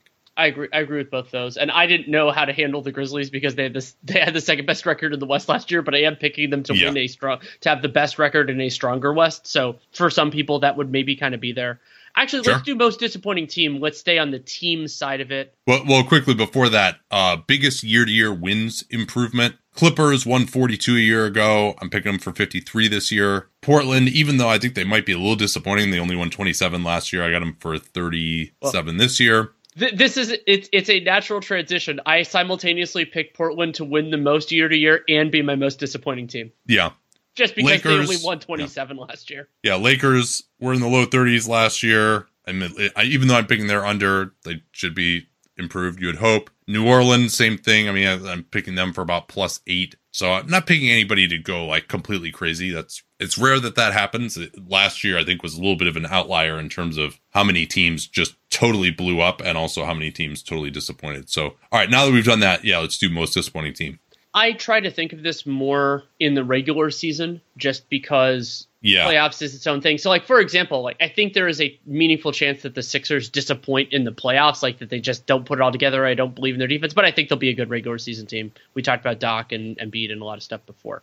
So, like there, that's kind of a different species for me. So yeah, because otherwise we could just say, uh, given some of the expectations and how many good teams there are, you could just say every team that loses in the first round in the East and the West. Right, exactly, right. and and so, and so that's that's kind of different. And I will mention they're not high on my list. I have the Pelicans and the Mavericks both on the surprise and the disappointing, just because I could see this season going either way. They're also yeah. intriguing teams with. I, I kind of like to think of this, Danny, as most disappointing in terms of what I believe that team's internal expectations are. Right, and so that's why I picked the Blazers. They like you know they used these resources they got they though thankfully they didn't give up a ton in trade assets to get Jerami Grant. They gave big contracts to Nurkic and all that, and I have them competing with the Kings for the 10 seed. I think that's a that would be a pretty severe one. The other along those same lines is the Atlanta Hawks, who you could easily pick. I just as the you know like that if they're their fall to like around the eight spot, I had them eighth in a tier by themselves. That that would be more disappointing relative to expectation. Yeah, no, I, I think that's a good one. They should be on this list as well. I think actually again, going in terms of likelihood, and I noted that this team could possibly be the number one seed in the West, but I'm predicting the Wolves are going to lose in the first round. And I'm predicting them to be in the play in. Although I would again note that I think there's a greater than 50% chance that they will not be in the play in. But if I have to order it, um, you know, one of the teams above them, actually, one thing you can say about the Wolves is they've got pretty reliable players from a health perspective, other than maybe D'Angelo Russell. So maybe they have a, a, you know, I think they have a greater than 50% chance now being in the top six, which is, that was a Watfo when the Gobert deal was done. And uh, we'll have to revisit that, obviously. I think I gave it a lower chance at that point. But if the Wolves are in the play in and they lose in the first round, and given what they gave up, that's that's a disappointment. That's them being exactly where they were a, a year ago in the end. Um, I guess we have to account for the Lakers. Yeah, Lakers and Hornets are the two others I wanted to mention. Well, and maybe you, even with the Lakers, it's kind of sad that the Lakers aren't don't first come to mind here. But I think we've just after last year, everyone is gun shy about predicting them to do anything. But I think the scenario where they could really disappoint is let's say they make the Westbrook trade, get in a couple of role players, and then still lose in the first round or are still in the play. Right. Did you say Charlotte? I did. They were the other. They were the other team I wanted to mention. They serious disaster potential with the Hornets. Yeah. Now the last one I'll throw out there, and I think the Denver Nuggets are about 50-50 to win a round. If if the Denver Nuggets lose in the first round, like that is obviously a massive disappointment. Well, and I'll I'll throw in another one if we're including the playoffs, and that's the Clippers. They've done it before. I asked the Discord to mm. create a Lucy with the football with the Clippers logo on it for a reason, and it's that they still haven't done it. Yeah, and then biggest year to year wins drop. I think the Utah Jazz are the obvious ones there. Oh yeah. Non Jazz division and Suns won 64 last year. I don't expect them to have like a disaster season, but that's a pretty big drop. And then the Spurs, even though they won 34 a year ago, they you know they're probably going to be in the mid 20s. When, so when you mentioned there, Chicago won 46 last year. yeah, I don't see them going down by 10 though. But I could see I could see a negative six or eight. Yeah, well, um, yeah, I'm predicting six, but obviously they're going to be. This is a tough one, but the I mean the Jazz are the most obvious that I think we've had in a long time of just the violence of that rebuild. This is another one very difficult to do, kind of along the same lines of most improved, but biggest surprise player. I've been intrigued in the preseason. I haven't watched a ton of the Grizzlies, but the idea that Santi Aldama is just like a good player and like a part of the rotation. Yeah, and that's a good one. and and he, you know, it is the second year, and remember, this is not most improved player, but the idea that he's just oh, he's just good now, like that's a, a possibility that I wanted to express, and he used my pick. Sam Hauser is a name that not a lot of people have heard of. He's going to be in the rotation for Boston. They're very high on him as a shooter. I think Jalen Green is going to really surprise people. He's kind of been out of sight, out of mind for some. Whoever emerges at the four for the Heat, I think it's going to be someone. I have I have two different. I have Haywood Highsmith and Caleb Martin on this list. Yeah, Um, and Jamal Cain might end up being better than either of those guys. Sure, and and along those lines, uh, Jalen McDaniels, that's the Charlotte one. I kind of whoever Ooh, gets yeah. whoever gets into these forward minutes for the Charlotte Hornets. That you know, PJ's gonna PJ Washington's gonna have some, but he's a more established commodity. Um, Trey Murphy for the for the Pelicans. I mean, That's he one. has had no one has had a greener light than Trey Murphy in the in the preseason so far, and that's something New Orleans can really use. Like they they have a lot of good defenders, they have a lot of players I like, but they could do that. And then I have two other flavors that I like to throw out there. One is young guys. So this was the Evan Mobley idea. I, I didn't pick him for this last year, but it's like, oh shit, this guy's actually really good, and they're young, and that's Ben Mathurin and Keegan Murray. Like if they're just all of a sudden they're just like, oh, we're already NBA starters, maybe even above that. Like that they can win. They won't win most improved. Obviously they can't, but they Yeah. can do that. And, and- and Jalen Williams was in that category Sure, for me. Absolutely. I mean, the, those guys were top six picks. Uh, Jalen Williams, I think, is going to. People are going to be like, oh, this guy's pretty good. He was drafted 12. So, Right. Um, and along those lines, like kind of on the lower end, Walker Kessler. I think he's going to end the season as the starting center for the Jazz. I like him. Um, and then the other one, well, actually, I'll throw one other just stray name is Devin Vassell. I, I still like, even though he, he- yeah. I, I just think he's, I think he's a capable player. I did see him Yeah, he, he and Keldon Johnson are going to be uh, at the Caesars buffet of touches and shots Oh, yes, this they season. are. And then the last one, and this one would be the most heartwarming for me, is I just also I just really wanted to happen is the oh shit John Wall's actually good at basketball. Like the it- That it- would be nice. Yeah. that I, I put him on here in part because I really want it to be the case, but also like I mean, part of the reason that after he recovered from the injury, part of the reason he's been there is because he would you know the the lack of synergy between what he wanted and what his team wanted. So John Wall ending the season as the Clipper starter, potentially being the starting point guard in an NBA championship team, would be awesome. Last guy I'll throw out there, in addition to some of the guys I mentioned, the most improved, Christian Wood. Sure. Like he, he could be a very good player. We'd be talking I- about him as you know a twenty million dollar year player after I, the season. I, I have Christian Wood in biggest surprise and biggest disappointment. yeah, you never know with him. That's uh, That that is the Christian Wood experience. okay. Most disappointing player. I will mention I did not include Russell Westbrook this year just because I don't know what that would be. Um, he just I don't I don't know where. It's, so uh, for me again, this is kind of like we talked about with most disappointing team. It's relative to expectations. So I will mention he is not my pick, but Dejounte Murray, where this idea that he's going to totally transform the Hawks, I would love to Yeah. be wrong. He, he was on my list too. Cam Johnson. I've liked Cam Johnson for years, but I think his limitations defensively are going to come to the forefront if he's a part of the like. That could be more of a playoff thing. I think it could be a regular season thing too. I brought up Lillard before, just if this the two year passage from the last healthy season he had, just he's he doesn't have the same juice. That's one. Um, I love him. I just you know we just talked about him as potentially most improved. I think the expectations are so high for Anthony Edwards. I, I think he's going to do it, but if he you know like it's it's hard for anybody to. So like yeah, I mean, it's hard for I- like. I don't think he's going to. like, I think at, at minimum he's going to take another, you know, evolutionary, you know, incremental step forward. I, I, he may just not totally blow up, but Right. I, I wouldn't. I personally wouldn't consider that at this point. it, it's hard to say, and like it's, it's kind of a, a similar spirit of it with Jaden McDaniels. I mean, he seemed like a do not include in the Gobert trade, and that might be a little bit too kind of rich for him. As much as I like Jaden McDaniels, um, Kevin Porter Jr. I still I this this Rockets team still I still think they need to figure something out offensively, and it might he might end up being a point of frustration if he's not as big a part of the solution. but we haven't done my top two yet. But I want you to Okay. throw out some names before my top two. Yeah, so there's a number of categories here. One of them is in the young players that teams and fan bases think are going to evolve into really good players that or in the case of some where they are good players but are expected to evolve into a superstar and uh, show that they're on that path and so there are three guys along those lines who popped out to me.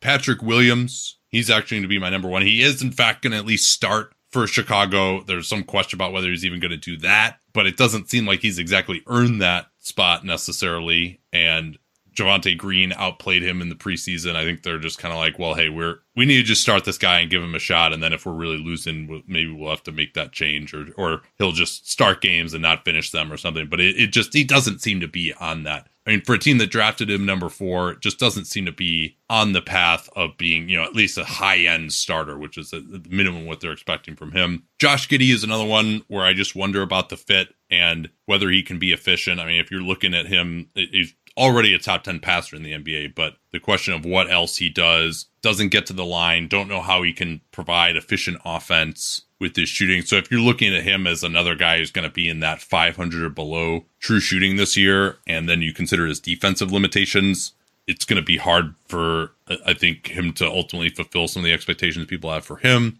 And then Scottie Barnes is another one too, which Yep. we kind of talked about him already, where it, just again they're going to be a very good player for a long time, but this idea that oh man, we could never even think of trading him for Kevin Durant, and like he could be an all star as soon as this season, like I just I can't get there yet. Um, a- and uh, particularly I think where I'm have the biggest disconnect with people is this idea that he's like going to be a defensive game changer as opposed to just a solid defender. I mean, he, he definitely. I mean, we loved the film on Scottie Barnes defensively, but then he didn't show that his rookie year. And Well, I, I wouldn't even say I wouldn't go that far. I wasn't as like uh, as high on his. I Defense. liked it quite a bit. Um, Yeah, I, I mean it's it's good, but it's not like I don't think he's like an elite rim protector, and I don't think he has like elite feet to stay in front of guys. My top two, part of it is is expectations and the roles that they have on their teams. My number two is Ben Simmons. Just there's he's I, I don't think that is necessarily Ben Simmons being a worse player than he was when he left our basketball consciousness, you know, in the in the those that the pass and everything else in that Hawk series.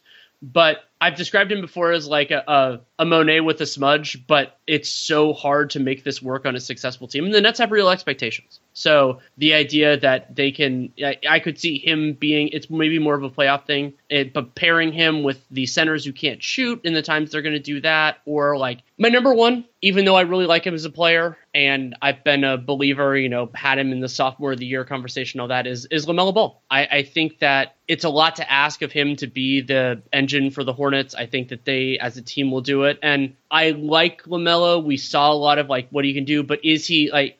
Can he make the jump to what like Trae Young did in his like third year or something like that? I think that's a lot to ask. Yeah, I don't see him making the All Star team this year. Um, a few other got kind of categories uh, for me on this one. I had Murray in there as well. There's kind of the overrated veterans. Sabonis is on there too, and the Kings traded for him with the idea that he was going to at least get them into the play-in and his defensive limitations. I think that that's just again a lot of this is based on kind of teams' internal expectations. And then you know I did have Simmons as a possibility as well, just due to health, the free throw thing. Sad to put this one in there, but Jonathan Isaac and, and his health. I mean, I, I just have this concern that we're just not going to see him on the court. And this one is, again, this is relative to the team's internal expectations because they signed him on day one of free agency and they're giving him a rotation role. DeAndre Jordan in Denver. Oh boy. But finally, I think my my number three, I'm going to go Patrick Williams number one, Dejounte Murray number two, and James Harden will be my number three. Even though I think he's going to have a fine regular season, I think he just is going to disappoint in the playoffs again, and that's ultimately what this is about. I can also throw out two, three more guys. Jonas Valanciunas, in just in terms of his fit with Zion and what the Pels defense is going to be. That I think he kind of is what he is, but I don't think he is what they think he's going to be. And I think their defense is just going to disappoint. Joe Ingles, just again, for a team that gave him the full mid level, taxpayer mid level, I should say, sorry. And Khris Middleton, I'm a little worried about Khris Middleton, both with this wrist thing. I thought he slowed down last year in the regular season. He may not be at an all star level this season. And uh, I have- again, it'll be more about playoffs for him. But I think there's this thought of like, oh, hey, if Khris Middleton had just been healthy, everything would have been fine. Bucks would have rolled to the championship, and that might be true. But he's also going to be a year older, going into free agency. So I'm. I'm I'm not sure uh, about whether Khris Middleton is really going to be the star that they're going to need him to be in these playoffs. I have two more just very quickly with sky high expectations, and so it could. And you know, one of them is Anthony Davis. He was well below the standard last year, and he's looked better in the preseason. I'm excited about it. But if he's you know not a top 15 player when he's out there, that's a huge problem for the Lakers. And then the other is Kawhi. Like Kawhi Leonard, I hope Yeah. I, I, I hope to be wrong, but if his best, even if even if it's it's not health related, if his best just isn't top three, top four player in the league when he's out there, that's a pretty significant disappointment. That makes that takes the Clippers out of championship contention. Ah, the sweet sound of sports you love from Sling. The collide of football pads. The squeak of shoes on a basketball court. The crack of the bat on a home run. The slice of skates cutting across the ice. But what about this one? That's the sound of all the sports you love, all at once. Starting at $40 a month. Experience it all live with Sling. Sling. At Bet365, we don't do ordinary. We believe that every sport should be epic. Every basket, every game, every point, every play. From the moments that are legendary to the ones that fly under the radar. Whether it's a three pointer at the buzzer to tie the game or a player that goes two for two at the foul line. Whatever the sport, whatever the moment. It's never ordinary at Bet365. 21 plus only. Must be present in Virginia. If you or someone you know has a gambling problem and wants help, call 1 800 Gambler. Terms and conditions apply.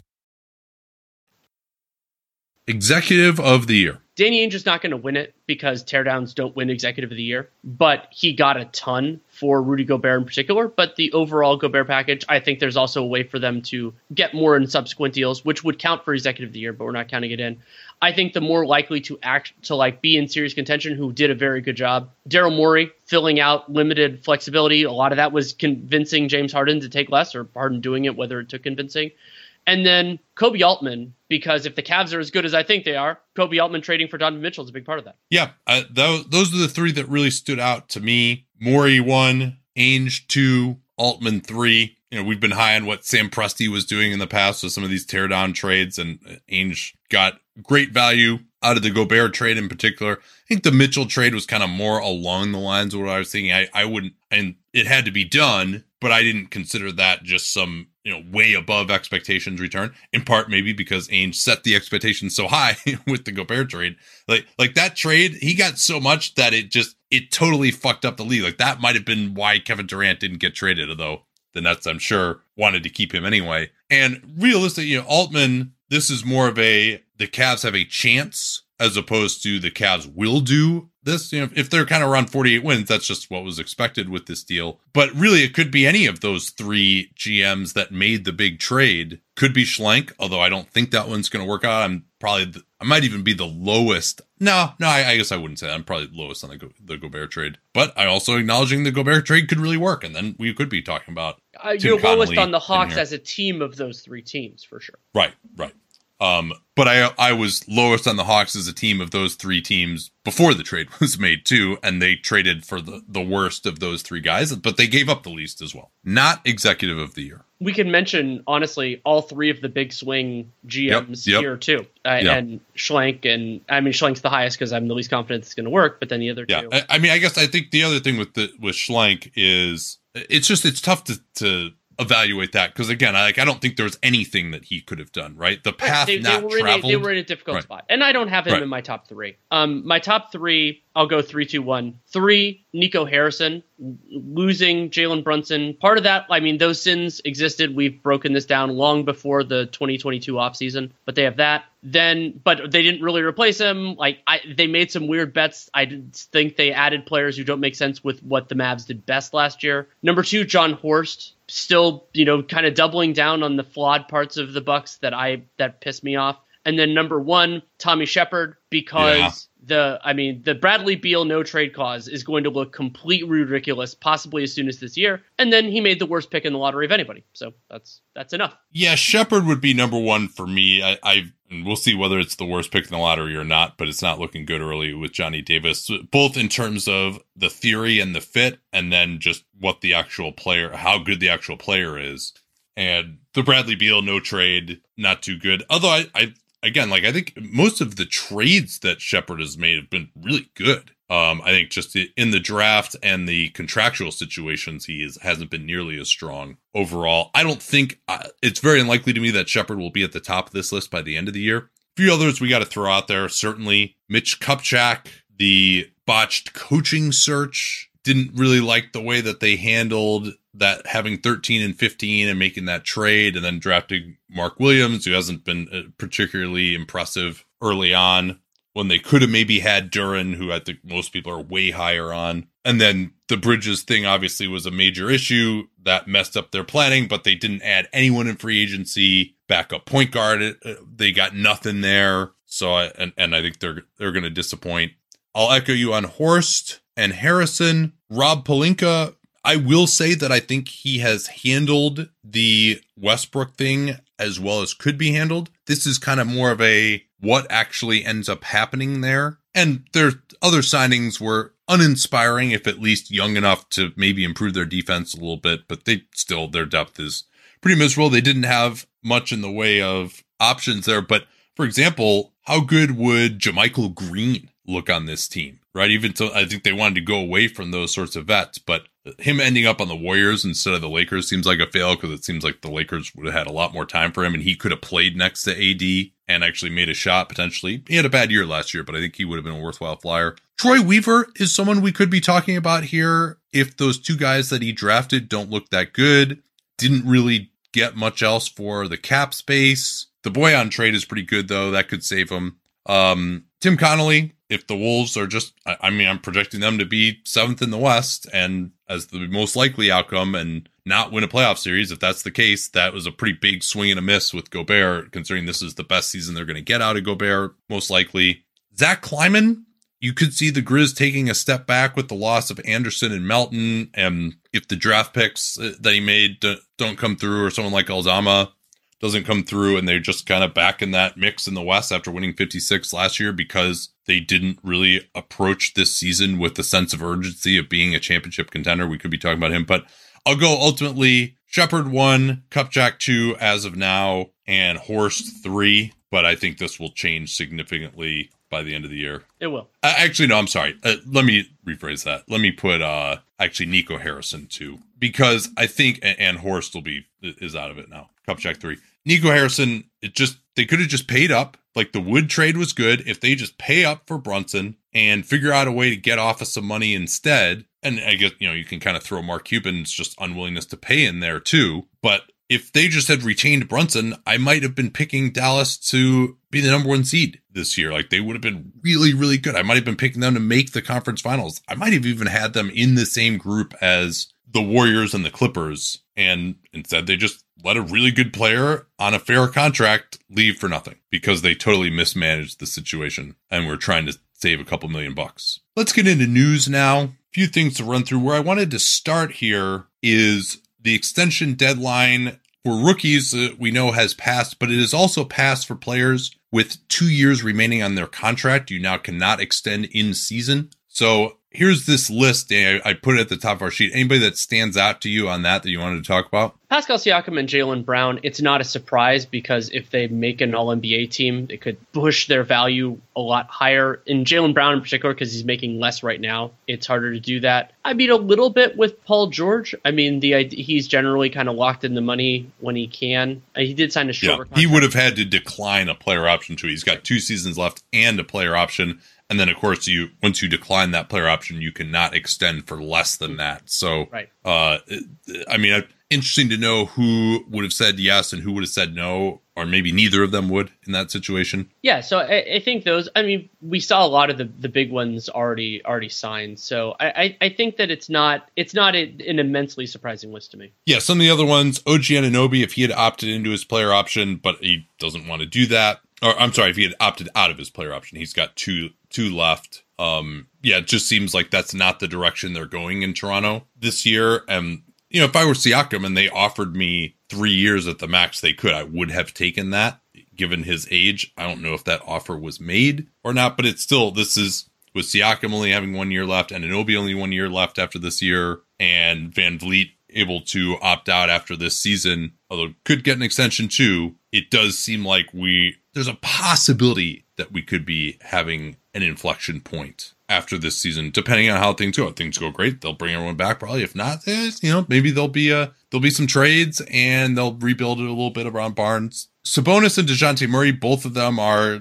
lower level all stars who I didn't agree with the all star pick, but are also making less than the max, and there's no way under the current rules to extend them for the max. There also is, I think, a substantial probability that by the time we get to next offseason, A, they can extend for longer, and B, the extension rules will have liberalized. That's probably another reason why you didn't see Jaylen Brown, another reason maybe why you didn't see Siakam. Although Siakam, they could pay him enough.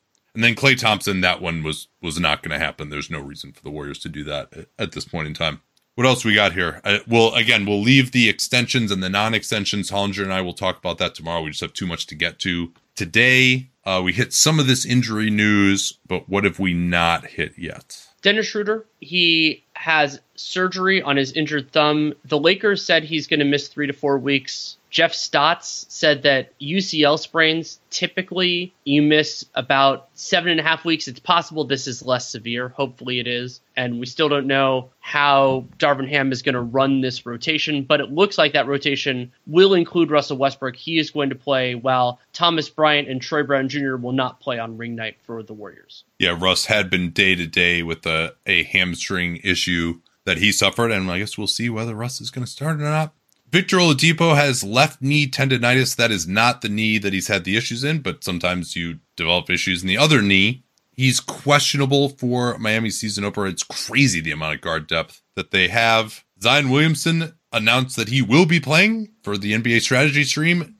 Can watch that on League Pass. Or I think they're doing the free preview again too. They usually do that. Uh, but and League Pass is only 99 bucks this year anyway. So all you got to do is just go on NBA.com, click on the game, watch, and then you'll see the option for NBA strategy stream. They don't get any of the room. The Isaiah Joe deal, you were correct in your speculation that it was fully guaranteed year one and non-guaranteed year two, team option year three per Mike Scotto of Hoops Hype. Jae Crowder. Yeah, go ahead. Sorry. Oh, I was going to say, incidentally, Isaiah Joe basically has the identical contract structure to Aaron Wiggins, who the Thunder took in the second round. Like remaining contract structure is Aaron Wiggins, who they took in the second round last year. So it's kind of like they got an extra second round pick. Jae Crowder will be on the inactive list per Duane Rankin of AZ Central to start the season. In San Antonio, they're actually going to start Jeremy Sochan in the regular season opener. He's been trying to take some threes. He's got a very slow release in the preseason. We didn't get to see him in summer league due to COVID, so that'll be uh, exciting. It's it's also really cool seeing him out there with like number 10, short shorts and blonde hair. Like he looks like 1995 Dennis Rodman out there for the Spurs. And the Spurs are waiving Joe Wieskamp, who they had signed. They needed to release. A, they had signed him to an NBA contract. Do you have guaranteed money? Yes, fully guaranteed year one. Yeah. And it was over Uh, the minimum too. I think it's like two point two point something, two point one seven five. But the Spurs can also afford it because they have plenty of cap space this season. And so they had 16 guaranteed contracts. So Wieskamp, I had had some hopes that he could be kind of a tall shooter with maybe a little more defensive potential than your McDermott type. They drafted in the second round last year, but never really made shots uh, for San Antonio.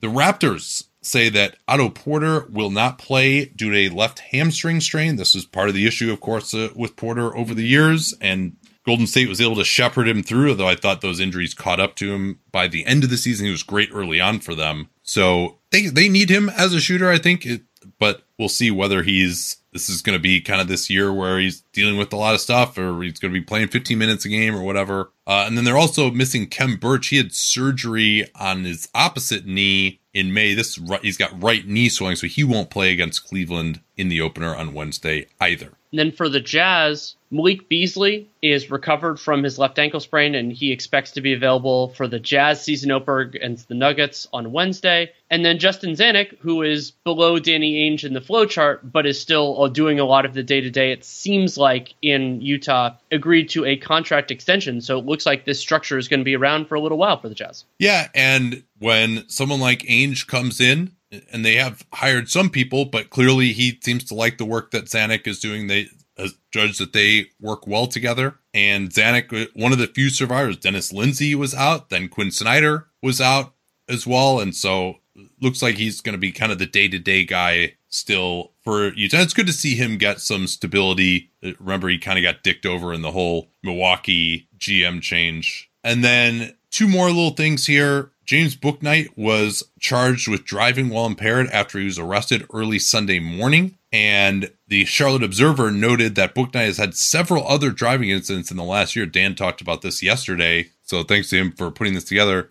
He has been ticketed for speeding and reckless driving 92 and a 50 reckless driving again in february another speeding and reckless driving for 107 and a 65 in november and he also crashed a car into a stop sign and fled the scene, and then was accepted in a probation program in college after police said he smelled a, of alcohol after he was arrested there.